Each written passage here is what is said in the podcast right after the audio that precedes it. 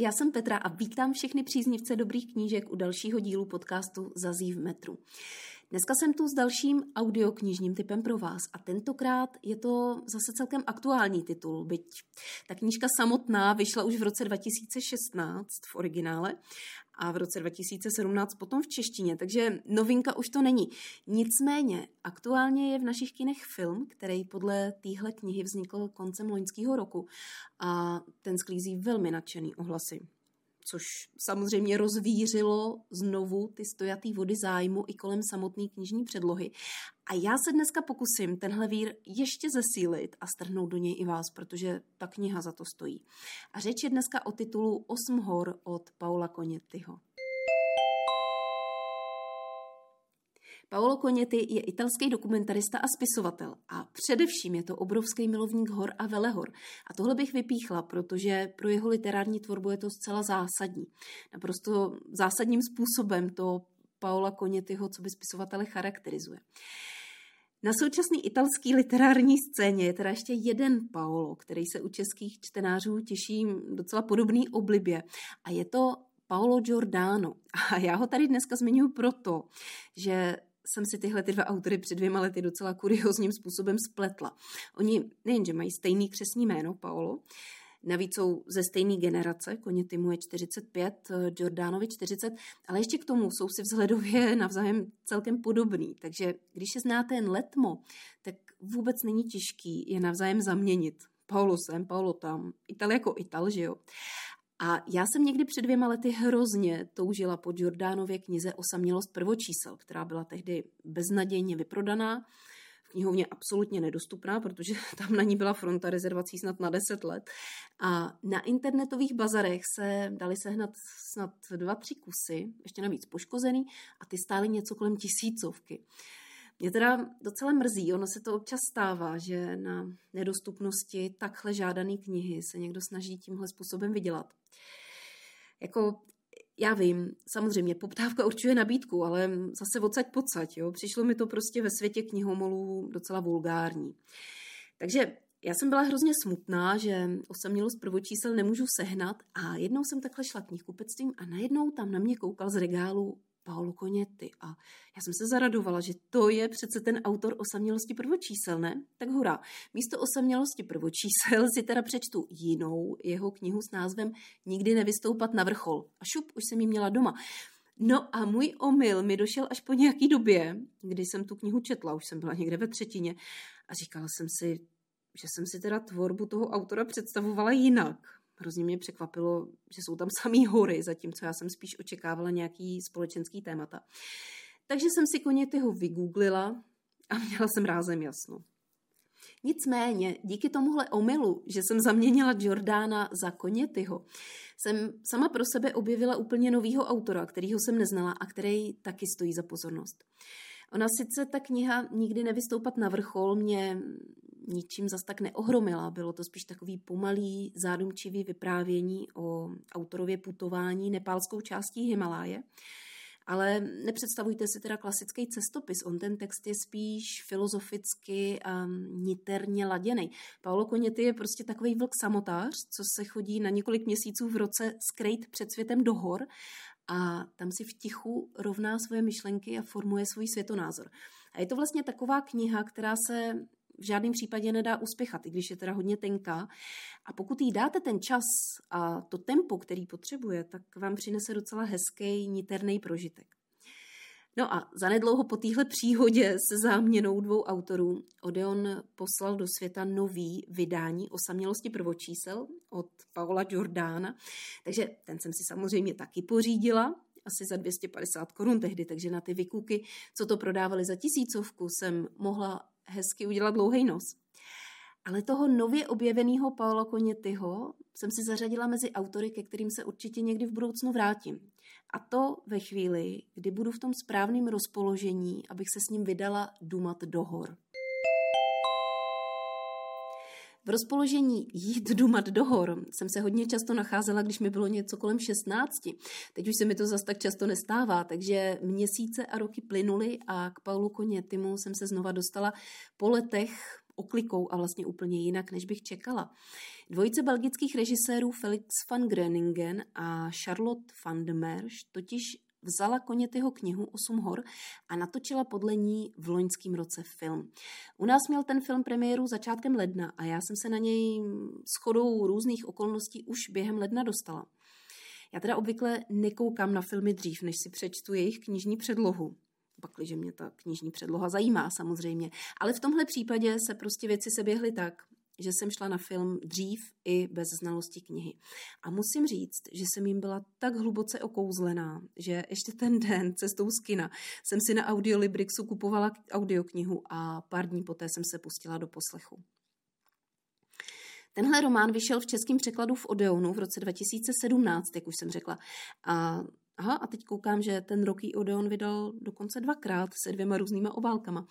No a v loňském roce u příležitosti uvedení filmu to vyšlo znova, tentokrát s filmovou obálkou. Já jsem teda knihu zatím nečetla, poslouchala jsem audioknihu. Ta vyšla u One Hotbook v roce 2018, nahrávka má 7,5 hodiny a čtejí Pavel Batěk který teda mimochodem patří k mým velmi oblíbeným interpretům. On mě poprvé hodně zaujal v audioknize Chirurg od Petry Dvořákový, ale na zadek mě teda posadil až v loni svojí interpretací Winterbergovy poslední cesty od Jaroslava Rudiše. Tam si teda opravdu střihnul herecký koncert. Osm hor mu teda zas tak moc prostoru pro herectví neposkytlo, ale jeho umírněný projev tu velmi dobře sedí k celkovému ladění příběhu. Poslech je navíc zpestřený velice povedenou náladovou hudbou, která zesiluje takovou tu meditativní a zároveň řekla bych i mírně nervózní náladu knihy. A nervózní říkám proto, že já jsem tam mezi řádky vlastně od samého začátku cítila jakýsi neustálý nebezpečí, jakýsi nervózní chvění, že věci třeba nemusí dopadnout úplně dobře. Takže moje dojmy z audioknihy bych teda uzavřela tím, že jsem si poslech opravdu velmi užila a po filmu a audioknize se román Osm hor stal mojí velkou srdcovkou. Takže jsem si tu knihu koupila i fyzicky, protože tohle je poklad, který opravdu chci mít v knihovně a určitě si to ještě i přečtu, abych si ty dojmy divácký a posluchačský doplnila ještě o dojmy čtenářský. Koněty je autorem mnoha děl, z nichž ale v češtině vyšly zatím jenom čtyři. Jsou to knihy Nikdy nevystoupat na vrchol, Divoký kluk, Osm hor a Vlčí štěstí. A jak jsem říkala hned v úvodu, všechny tyhle knihy propojuje téma hor a představují vlastně autorovou pozdější tvorbu, protože ty texty, který napsal před nima, se pohybovaly spíš na poli společenských a psychologických témat. A docela kuriozní je, že Koněty v nich tak často používal ženský pohled na věc a ženský hrdinky, že dokonce vznikla hypotéza, že Paolo Koněty je jenom pseudonym, za kterým se skrývá autorka žena.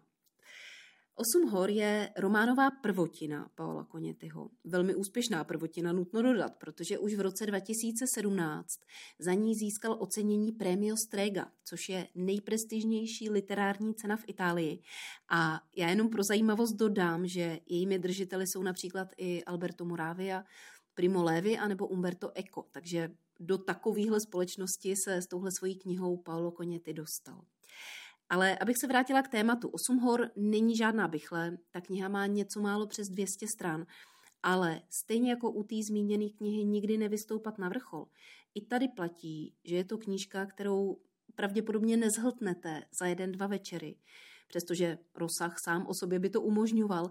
Nicméně ten zádumčivý a filozofický obsah se nejspíš nenechá vdechnout na jeden zátah a i tahle kniha vás podle mě donutí zpomalit.